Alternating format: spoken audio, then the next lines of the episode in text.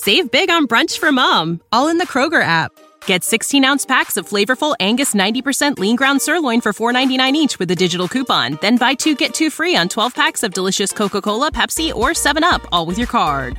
Shop these deals at your local Kroger today or tap the screen now to download the Kroger app to save big today. Kroger, fresh for everyone. Prices and product availability subject to change. Restrictions apply. See site for details. Welcome to All the Wiser. I'm Kimi Culp. All the Wiser is a one for one podcast. For every inspiring interview you hear, we donate $2,000 to charities around the world. I believe in the power of storytelling to inspire us all to think differently about the world around us. So, I have combed the country for some of the most jaw dropping stories you have ever heard. People who have been to the brink and back, stories of survival against all odds, and whose lives have been changed in unthinkable ways.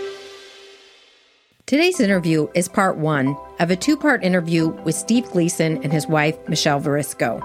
Steve played football for the New Orleans Saints and was considered a hero for his work both on and off the field. At the age of 34, he was diagnosed with ALS and given two to five years to live. Weeks later, he found out his wife Michelle was pregnant with their first child. In the months that followed, Steve began recording himself and life lessons for their unborn son, Rivers. This footage would ultimately turn in to the award winning documentary film Gleason. Well, it's been eight years since his terminal diagnosis, and Steve has had two kids, started a foundation, passed bipartisan legislation named in his honor, helped create the largest ALS research project in the world. He starred in a Super Bowl commercial, interviewed Pearl Jam, and most recently, he received the Congressional Gold Medal of Honor. All of this while losing the ability to walk, talk, and breathe. If that doesn't blow your mind, maybe this will. When Steve learned he would lose the ability to speak, he recorded his vocabulary by voice banking. Today, you will hear Steve's synthetic voice that he activates with his eyes. Here's today's interview with my superhuman friend, Steve Gleason. Steve, welcome to All the Wiser. I'm so glad that you're here today.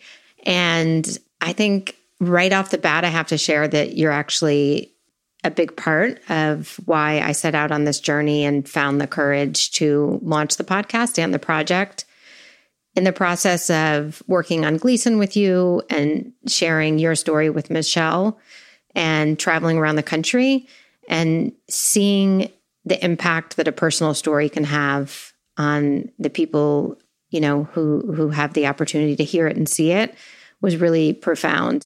First off, I want to thank you for taking the time to interview me. I'll try not to stutter. I also love love love how I say Kimi. Kimi Kimi Kimi. Kimi Kimi Kimi. Um, so Steve, I think the large majority of people out there don't understand what it means to live with ALS. Can you walk us through an average day in your life? As far as a day in the life with me, Michelle, and our family, I think it's important to understand that there are a few very different time periods over the past eight years, and we should look at a day from each of those time periods. So if you'd like Kimi, I think we should look at a day from when I was newly diagnosed, a day from when I was losing the ability to breathe on my own, and finally, we should look at a day from this week. Not only are those three very different days, those are almost three different lifetimes from our perspective. In early 2011, not long after I was diagnosed, I think each day could be summed up by the word disbelief.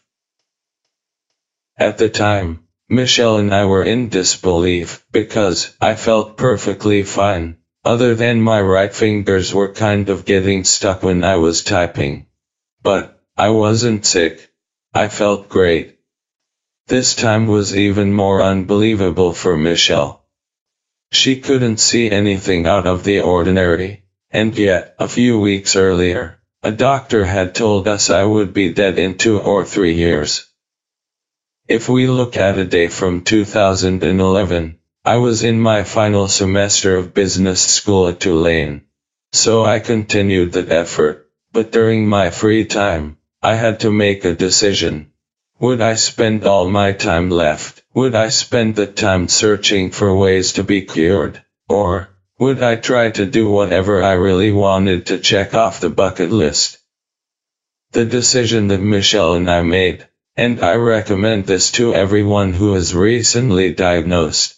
We decided to seek solutions to the disease, but we also made the decision to go do some epic adventures. We love the adventure. So, during the early time after diagnosis, my days were spent trying to accept this diagnosis, even though I felt perfectly fine. During the day I was researching off-road 4x4 camper vans, because, even though I had ALS, and Michelle was pregnant, we were going on a 15,000 mile road trip to Alaska. And late in the wee hours of the night, I was researching solutions to the disease. If we skip ahead, three years, we'll see a very different type of day. By this time, I had lost the ability to walk and I was losing the ability to talk. More critically, I was losing my ability to breathe. These days were agonizing and terrible. Dark days. Days of suffering. A day in this life was endlessly long. For example, brushing your teeth. While this is important for everyone, it only takes an ordinary person two or three minutes to brush their teeth. As important as brushing your teeth might be, it's an afterthought for every person that is listening today. During a day in this life, I remember brushing my teeth would take 15-20 minutes. Logistical questions like, how are we going to get toothpaste in my mouth? Then the question would be, how the hell are we going to get toothpaste out of my mouth? As frustration mounted, the next question would be, why the fuck are we even using toothpaste? So if we stick with brushing my teeth, over the next several months, we got advice, and our own routine evolved. We figured out a mouthwash concoction, switched to a different toothbrush, and developed better brushing techniques so that it only took three or five minutes to brush my teeth. So, for the audience to understand. That was several months, even years, to develop an efficient routine for just simply brushing my teeth. But that same deterioration was happening for every aspect of our life. Taking a shower, taking a shit, getting dressed, getting in the car, getting comfortable in bed. Every aspect of our lives was in chaos. Another decision that was wearing on me and Michelle was, if I should get a tracheostomy and a ventilator, and, if I was going to trach, how long should we wait? Remarkably, and mostly because of the people around me, we were able to pass the Steve Gleason Act during these darker days. I was also able to interview Pearl Jam. I struggled but was mostly able to develop a relationship with Rivers and we still traveled fairly regularly. The problem was, as exciting as some of these adventures and accomplishments were, I could barely breathe. It was terribly difficult for Michelle and I to communicate beyond the immediate next step in our day. At this point, Michelle was my caretaker and night, and the only way I could alert her was a mumbled agonizing moan. We weren't getting any sleep. Exhaustion was overwhelming us. I remember lying in bed needing to have my leg moved, but I didn't want to wake Michelle up, so I would hope to fall asleep. But, hope is just a word. The nights were endless, and the days were exhausting and formidable, for both me and Michelle. We decided to trach in mid-2014 and while it was probably the most terrifying thing I've done in my life, it ended up being the correct decision for our family. By the time I got the trach, my body and my muscles were basically fully progressed, meaning, essentially that I had nothing left to lose. And, Kimi, you might be sad about that, but it was really one of the best places to be. People with nothing left to lose, have nowhere to go but up. Our situation would continue to improve for the next five years, and things continue to improve today.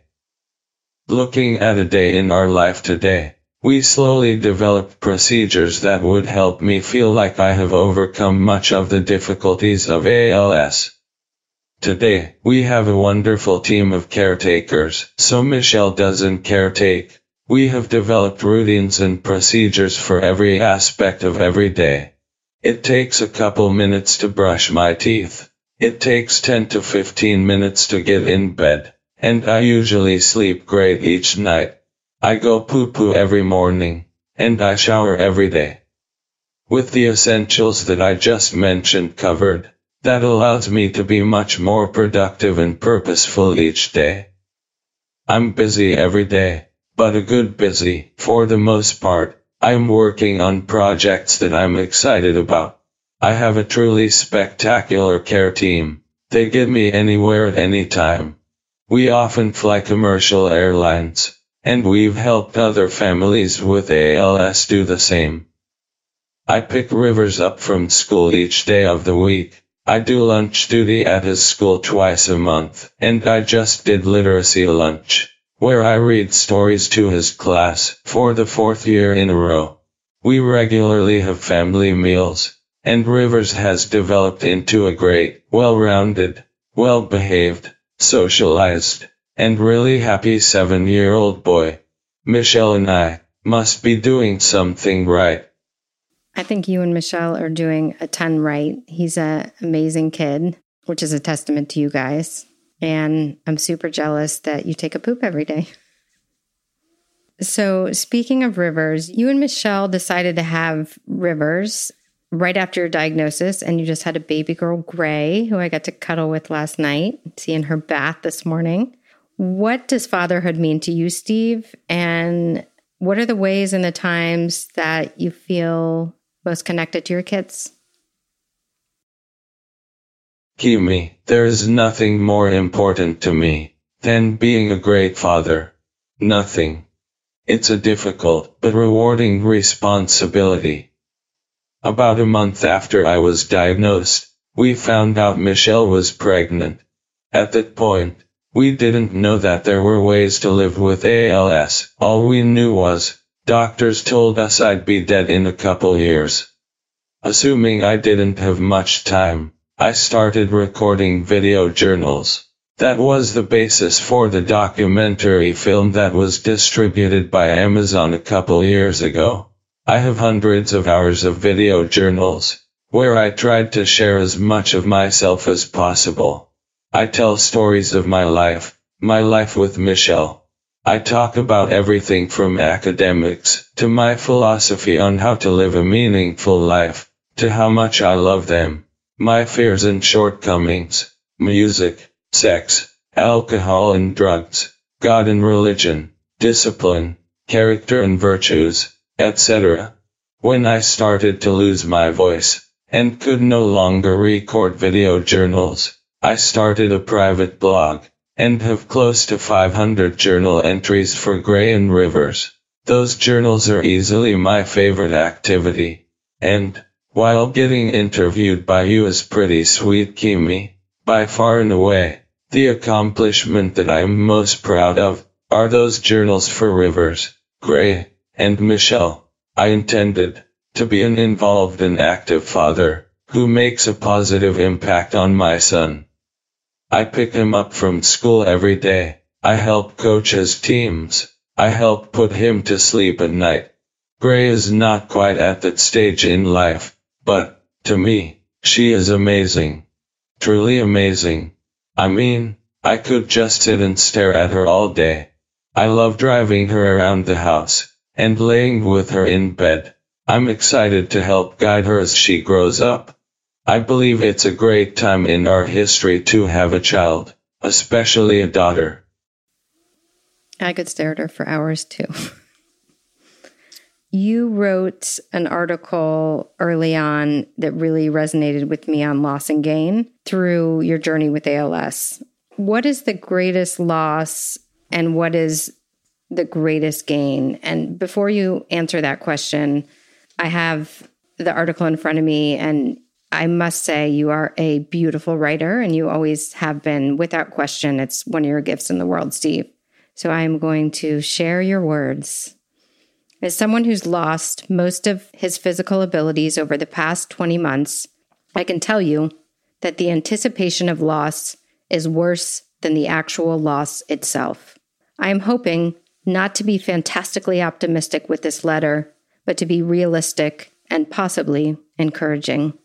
In January 2011, I was losing the ability to run.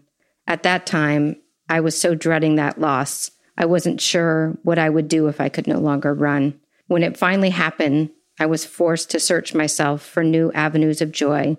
You see, I love to run. Not only that, I was really, really good at it. But new joyful avenues have emerged writing, photography, film.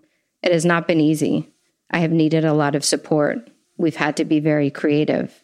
And the losses continue to mount walking, playing guitar, typing. But with each loss, we have worked to find a beautiful replacement to the point where it feels less like loss and more like gain. Looking back now, what has been your greatest loss and what has been your greatest gain? I have not thought about that editorial for years, Kimi. I'm happy you brought it up. Really the theme of the letter, which hopefully provided some hope to the employees that were about to lose their jobs. The theme was that the anticipation of loss is greater, oftentimes much greater than the loss itself. It's hard to say what the greatest loss I've experienced is. I think the intimate, one-on-one communication with people I was tight with before ALS must be up there. If I could talk at some ordinary speed, I know some of my closest family and friends would appreciate that. But, without a doubt, not talking in the ordinary sense is not as bad as I once anticipated. Without a doubt, the greatest gain that I've experienced in the past eight years is my relationship with Rivers and Gray. Rivers only knows me with ALS. He doesn't miss my old voice, at least not at this point.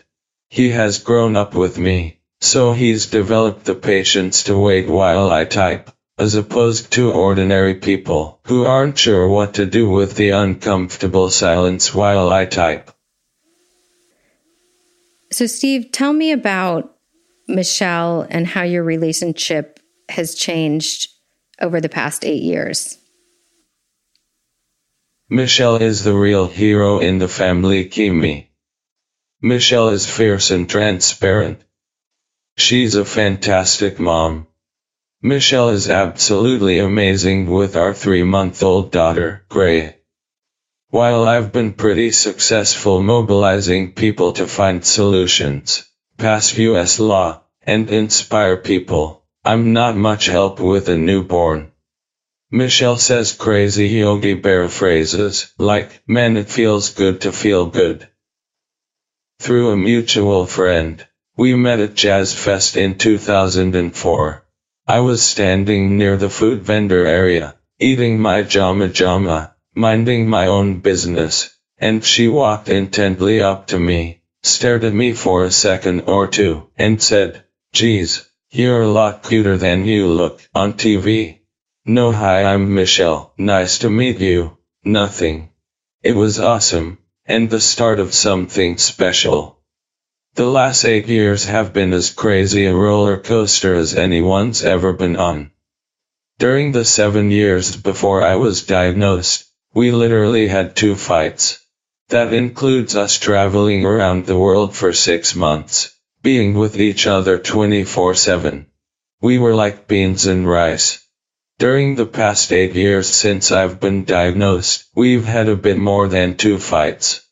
Really, the thing that your audience likely doesn't quite understand is, The people that really undergo the most difficult struggle are the spouses of people diagnosed with ALS.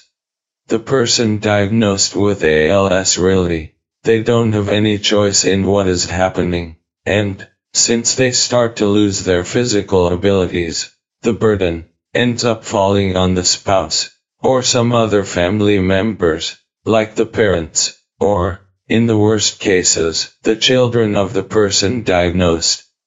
So, while the person with ALS is losing their abilities, and, getting the sympathy of everyone else, the people who are really doing all the work, and getting no recognition, are the spouses of folks with ALS. I have said this publicly at various times, and it's worth repeating for your audience Kimi. ALS is a remorseless and humiliating disease. It can annihilate families. Spouses become unrecognizable to each other veiled in frustration, anger, and shame. In most cases, Michelle and me included, life begins to unravel into chaos, as the person with ALS becomes more reliant on their spouse, and, before anyone realizes it, frustration and resentment and shame end up clouding the entire relationship. Michelle and I certainly weren't immune to this. During our lowest points four to five years ago, we were not communicating transparently, and we weren't able to understand or empathize with each other's fears or pain. It's really true for all relationships. If you can't communicate honestly, and if you can't have compassion for the other person's pain, you have no relationship. But ALS magnifies and intensifies that principle. Michelle and I were in the low point, our breaking point. Fortunately, we found a way to thaw the ice, start communicating openly, and understand each other. Things are very different than before I was diagnosed, and we definitely struggle, but we're in a good place, we communicate well, and we're a tightly forged team. All right, that was a great Great answer. I know you and your team pulled off an incredible feat, one of many, I should say, in the creation and passing of the Steve Gleason Act. The Steve Gleason Act, for those of you who don't know, is a congressional act which ensures people with diseases like ALS have access to speech devices. So, Steve, if you can explain why this is so critical and maybe juxtapose in your own life what it is like with technology and what your day to day would be without it. In 2014, there was a decision by Medicare to adhere to some antiquated rules. Because of this lack of insight, it essentially turned a normal tablet, like the one I'm using now, from a powerful relatively inexpensive tool of productivity into an entirely useless $20,000 voice box. Essentially, it turned back time to technology from the early 1990s. Those rules would also have taken a patient's communication device from them in a hospital, nursing home, or while in hospice. We heard stories of people who could not contact help in emergencies, who had their only method of communication removed while in the hospital, and who could no longer use their device for simple emails. Although I never intended to get involved in legislative issues, this situation could not be ignored. So, we went to Washington and were told the only way to resolve this quickly was through new legislation. The Steve Gleason Act ensures that technology, like what I'm using to communicate with you, cannot be taken away from people who desperately need it. Of course care is essential to my everyday life. But, without equipment and technology, I would not be alive. How is that for a juxtaposition? I remember at some point you said um, so eloquently that with technology, teachers continue to teach, architects continue to design, parents continue to read books to their children. And it was just so profound to think about it in those really clear and visual ways. So, I mean, that, that work is just so beyond impactful and insane in this environment that you guys were able to pretty much unanimously pass lasting legislation. Um, so kudos on that one. Steve, without question, you're seen as a superhero by most people who know your story and follow your story. Aside from ALS, what is a vulnerability that you've challenged to overcome? Ooh, baby. Good question, Kimi. This is probably a good question for Michelle. Haha. I'm often selfish. I get focused on my agenda and forget about other people and their agenda. I struggle with being polite and being understanding or sensitive to others' feelings, many times with the people I'm closest with. I'm innately not very transparent. Your listeners who have seen our documentary might think that I'm talking crazy, but I've had to work on sharing my shortcomings and vulnerabilities with people since I was young. I should talk with my parents more. I'm obstinate. And I procrastinate something terrible. Thank you for that. And I think there's so much power in sharing our vulnerabilities, especially in a position like yours, where there's this sort of outside persona and perception, which is so powerful and positive. Just to be honest, who you are, because we're all so complex. So I really appreciate you sharing that. You know, one thing that I think about is so many people reaching out to you for advice in their own adversity. And certainly people have challenges every day. I mean, we all do. But 99% of them pale in comparison to having ALS. Do you have to dig deep to encourage them, or is the perspective of all adversity being challenging not lost on you? This is a great question, Kimi. I get so many people who will tweet to me, saying something similar to this. After seeing what you go through, Steve, who can ever even think about complaining about their life? I think that is pretty unfair, not only to the pain of the person tweeting, but also to all ordinary people. I've thought a lot about suffering, and I know this. It doesn't matter whether you're poor or wealthy, white or black, talented or untalented. It doesn't matter if you have ALS or not. Every human experiences suffering. And some people who have any type of chemical imbalance or mental illness, they suffer mightily to stay positive. It doesn't matter who you are or if you have ALS. Every human experiences suffering.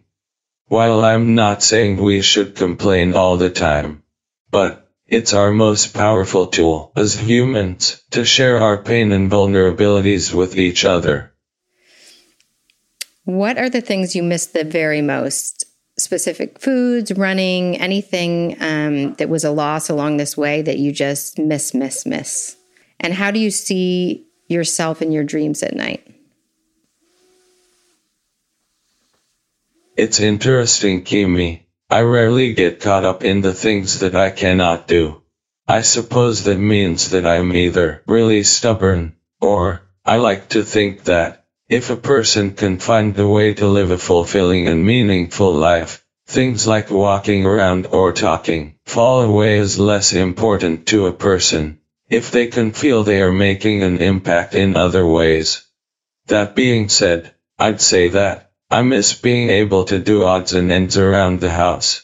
Things like hang Christmas lights, or make a campfire, or barbecue on the grill, or do yard work. I also miss being able to really coach Rivers in his sports. I'd really love to be able to communicate faster. And occasionally I'd love to just destroy a massive burrito, or like 10 sushi rolls.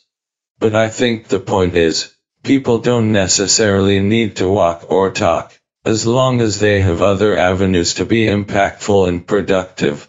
Kimi, you bring up a fascinating psychological topic with what my dreams are like. It's pretty crazy, but I have never had a dream where I have ALS. I'm always perfectly ordinary in my dreams, and am often on epic adventures, like whitewater rafting, and snowboarding or surfing, and hiking through majestic mountains.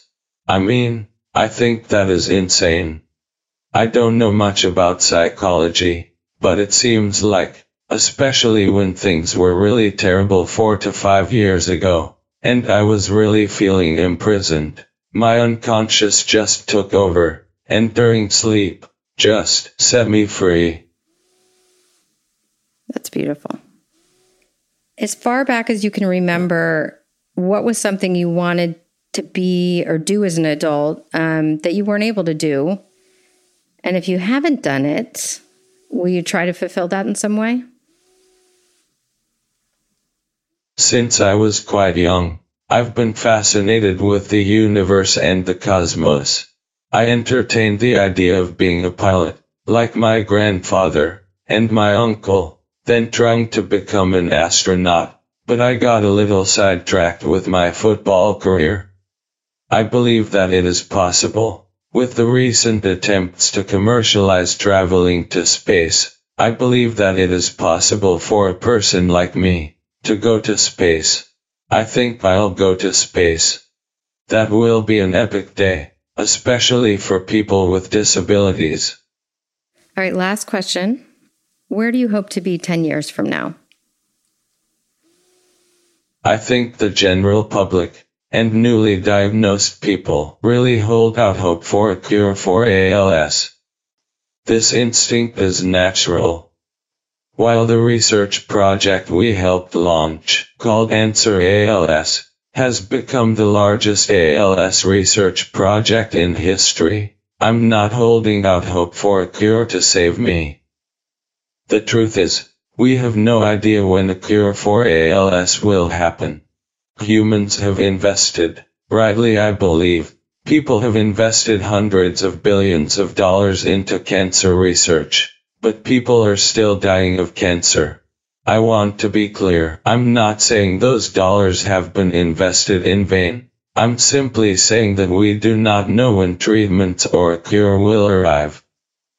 What we do know, Kimi, is that, with the exponential advancements in technology and equipment, it certainly is possible to continue living productive and meaningful lives, despite an ALS diagnosis. Without any legitimate medical cure or treatments for ALS, technology can serve as a cure. It's pretty simple really Kimi. Without the technology and equipment I'm using, I'd be dead. Simple as that. I'd call that a cure. Also, I'm not the only example. We have dozens of others who are continuing to live. Despite a terminal diagnosis, as it has for the past hundred years, we do know that technology will continue to become exponentially more powerful. It will continue to grow exponentially less expensive. We don't know when a cure will arrive, but we do know that these technological advancements will continue. I'm one of only a few people in the United States that can drive their wheelchair with their eyes, but we're about to provide this same driving technology to other people. 12 months from now, anyone who needs the technology to drive with their eyes, they will have it. We're working to help develop artificial intelligence, virtual reality and augmented reality technologies. These types of developments are important because they can help connect and enhance relationships. Not only that, there is no limit on where this technology can go.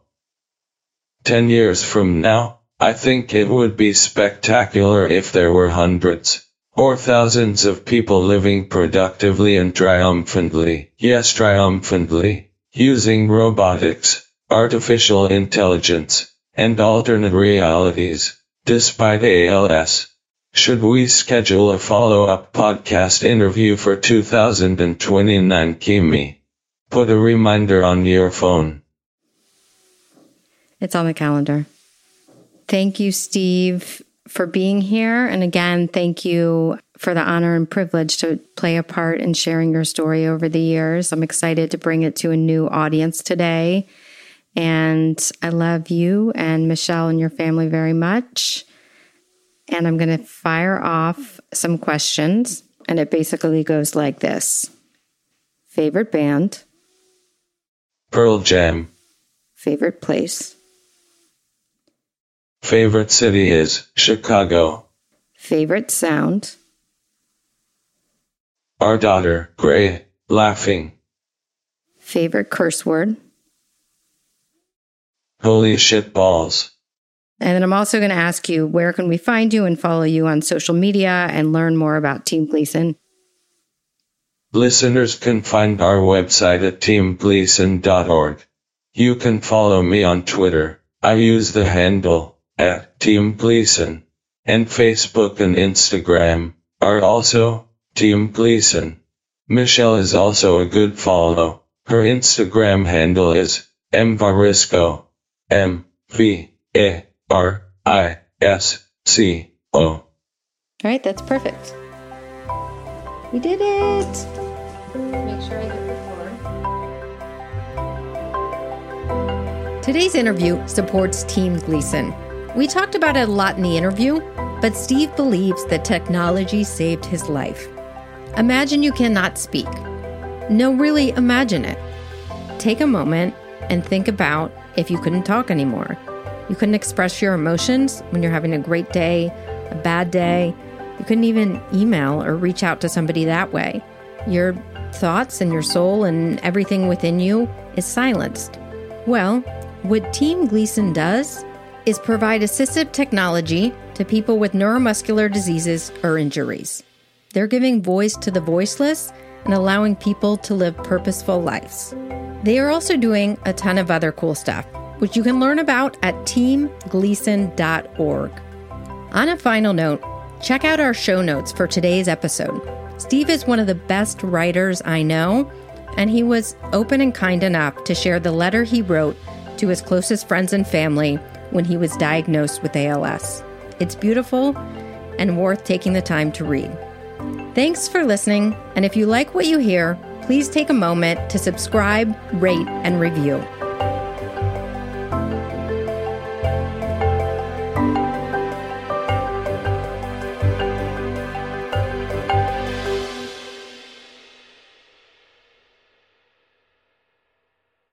Save big on brunch for mom, all in the Kroger app. Get 16 ounce packs of flavorful Angus 90% lean ground sirloin for $4.99 each with a digital coupon. Then buy two get two free on 12 packs of delicious Coca Cola, Pepsi, or 7UP, all with your card. Shop these deals at your local Kroger today or tap the screen now to download the Kroger app to save big today. Kroger, fresh for everyone. Prices and product availability subject to change. Restrictions apply. See site for details.